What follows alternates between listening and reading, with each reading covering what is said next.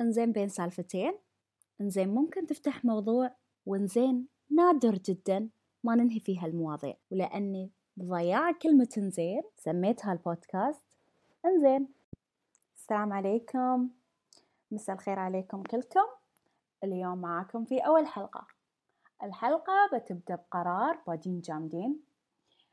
قرار نجيب بيبي. القرار دايما يرتبط معاه أشياء لطيفة وايد. يمكن لون وردي لون أزرق أطراف صغيرة ابتسامة تسحرنا وريحة البيبي. ما حد ينكرها. كلنا نشمشم في البيبيات. مستغربة ليش للحين ما شاي عطر بريحة البيبي؟ خل أفكاري هذا على صوت.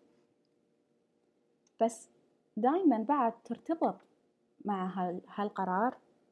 فكرة ثقيلة وهي فكرة المسؤولية.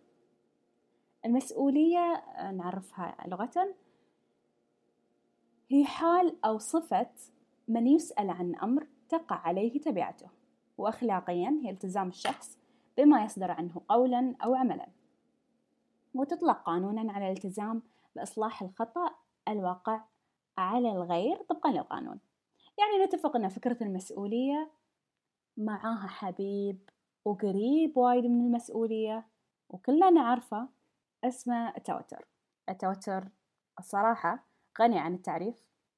أفتح أي من وسائل التواصل الاجتماعي بتحصل content كبير عن التوتر وكيف أن التوتر ينتج وايد أمراض سواء كانت جسدية أو نفسية. وإنه يعني هو من أعدائنا الكبار. ف... فإذا كانت إذا كانت فكرة إني بيبي أو قرار إني بيبي آه مع هذا آه الثقل أو آه هاي المشاعر اللي قد تقودنا إلى مكان يعني إلى مرض كيف الله يقول المال والبنون زينة الحياة الدنيا؟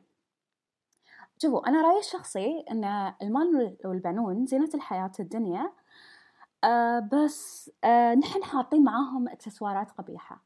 الإكسسوارات القبيحة هي من صنعنا نحن آه وبكلمكم عنها. يعني يقول الفيلسوف الصيني لاو سو إذا كنت مكتئب فأنت تعيش في الماضي وإذا كنت متوتر فأنت تعيش في المستقبل وإذا كنت في سلام فأنت تعيش اليوم. نطبق كلامنا على موضوعنا. كأم شخصيا أول الأفكار المخيفة اللي تطاردني كأم كل يوم وهي شو بيسوون عيالي إذا مت؟ نحلل الفكرة. الحين العقدة هي أن حال العيال بعد موتي. نفس ما قال لاوسو أنا متوترة فأنا عايشة في المستقبل. آه عشان شي بديت أعرق وعصبة رقبتي بدأت تنبض. إذا عشت في اللحظة الحالية أنا بسلام. اللحظة الحالية عيالي في حضني وأنا أستمتع بابتسامتهم بساطة تفكيرهم وتلهفهم للتعلم الدائم والاستكشاف. وفكرة ثانية يوم تغرقون في فكرة بجانب التوتر تذكروا أنه في دائرتين دائرة العبد ودائرة الإله. دائرة العبد فيها اللحظة الحالية وكل الأشياء اللي تقدر تسويها الحين.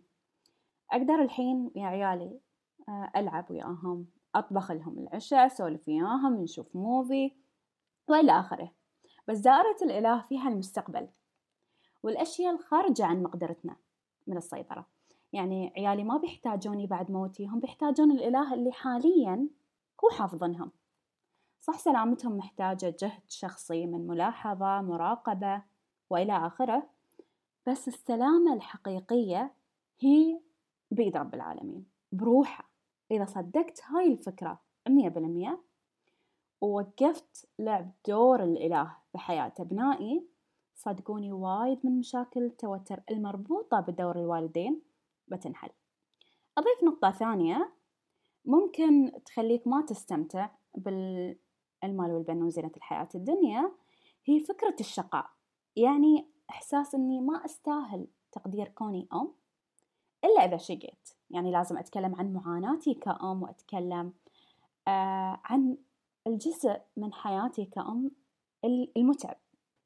يعني تلقون أم جديدة آه توها جايبة بيبي كل ما تشوف أي حد يرسم إياها يقولوا لها ها شو أخبار البيبي؟ تقول والله امس ما نمت الليل كله. أتوقع هاي شفتها في كل ميلس تقولها اليوم وباكر وبعد عشرة أيام. المشكلة ما بهني المشكلة إنه كل ما تقول كل ما كل ما تعيد في التكلم عن شقائها هي تشقى مرة ثانية. يعني مع كل كل مرة قالت فيها عاشت الشقاء مرة ومرة ومرة. وكل ما زادت اللستة زاد الشقا يعني معاها. نرجع لكلام لاوسو. إذا كنت مكتئب فأنت تعيش في الماضي. هذا ما غير أن لو اشتكينا من شقانا على عيالنا قدامهم هذا بيأثر عليهم نفسيا. كونهم بيحسون أن وجودهم في الدنيا عبء على والديهم. لو عشنا اللحظة الحين وعطينا كل موضوع حجمه الصحيح بتطيح الإكسسوارات القبيحة لزينة الحياة الدنيا سواء كانت توتر أو حزن أو البحث عن الشقاء. بنبدأ نستمتع بزينة الحياة الدنيا. ويومكم سعيد.